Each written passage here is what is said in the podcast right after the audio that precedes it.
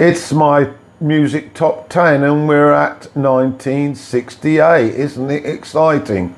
I was a mere smidger at 14. And what we got here? Well, I have to say that uh, these albums really didn't hit my ears uh, that year. Uh, most of them didn't, although a few did, and I will uh, refer to that as we go on. But at number 10, I've got Lady Soul by Aretha Franklin. I discovered this album really last year, and it's an awesome set of soul by Aretha, who's recently passed away. Uh, a natural woman and people get ready are the highlight songs on this album get to listen to it she is really on top form uh, at number nine is sf sorrow by the pretty things now there was a lot of talk about tommy by the who as being a rock opera and the first rock opera wrong sf sorrow by the pretty things was the first uh, rock opera. And uh, of course, it didn't really sell. Uh, it was greeted with sort of almost ignorance. But what a fantastic uh, collection of songs it is. Uh, and uh, I really suggest that you get to listen to it. Um, it was performed live about 15 years ago by the um, by the band who got together again. Uh, and uh, I've got a copy of that.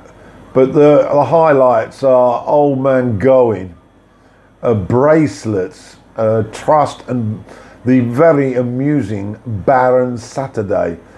It's a tremendous piece of work. At number eight, uh, Fairport, Fairport Convention, by Fairport Convention. It's uh, almost uh, un- unbelievable to, to realise the quality of musicians that were in this band Ian Matthews, uh, Richard Thompson, and of course uh, Sandy Denny, Dave Mattacks. Uh, and they put together a pretty great uh, debut album. I Don't Know Where I Stand, Sunshade, and Chelsea Morning. Um, it's a little dated now, but this was the birth of an awesome uh, English band that uh, uh, joined sort of folk music to rock music.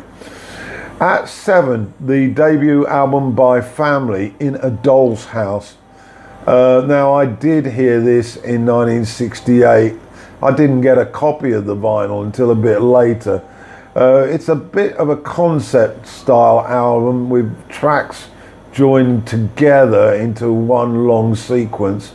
Um, uh, the uh, Roger Chapman, the vocalist, is extremely powerful, uh, and Charlie Whitney, of course, on guitars, uh, was very instrumental in terms of the music.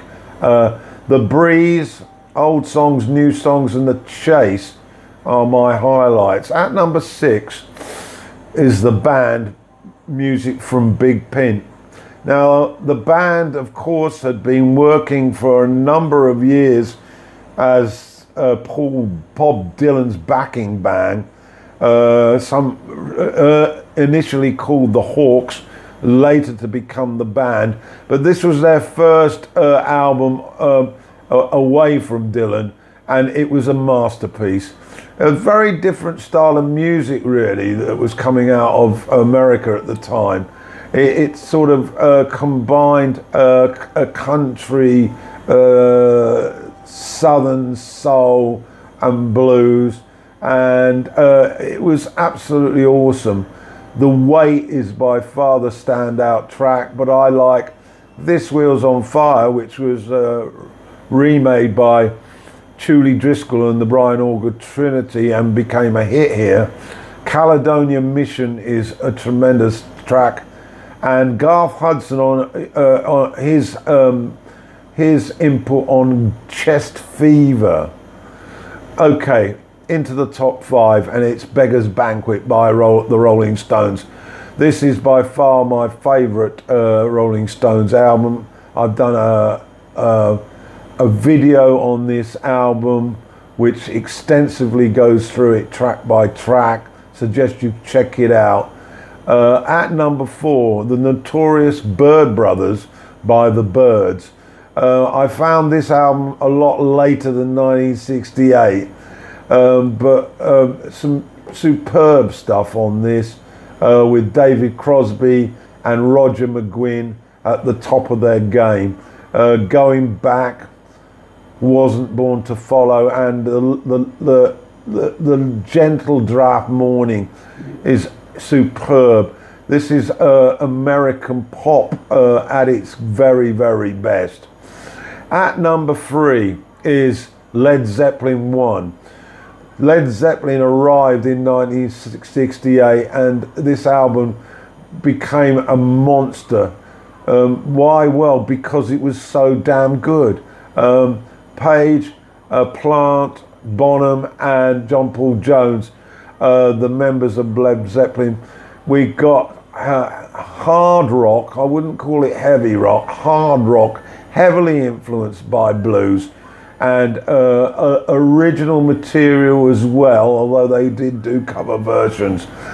Dazed and Confused uh, is regarded as one of their highlights. Uh, Baby, I'm Gonna Leave You. I love this song. I love Robert's vocal delivery. He's like he's pleading with his ex lover uh, with regard to saying goodbye and Communication Breakdown, another song about uh, a broken love. Ugh, magical. At number two, uh, Van Morrison, uh, Astral Weeks. Um, uh, many regard this as his masterpiece. I agree with them. Uh, I have to say, when it came out, I couldn't understand it. It just wasn't my style of music. Now I consider it up there in my overall top 10 of all time. Uh, the Way Young Lovers Do, Cypress Avenue, which is gorgeous, and the infamous Madame George. Say No More, Van Morrison, his first solo album. Oh dear, um, uh, amazing. But at number one, it's a Jimi Hendrix Experience, Electric Ladyland um, the double album. This was the uh, final uh, album that Hendrix recorded before his untimely death in September uh, 1970. Uh, and it's very difficult to pick out favourites. I would suggest that side two is relatively weaker.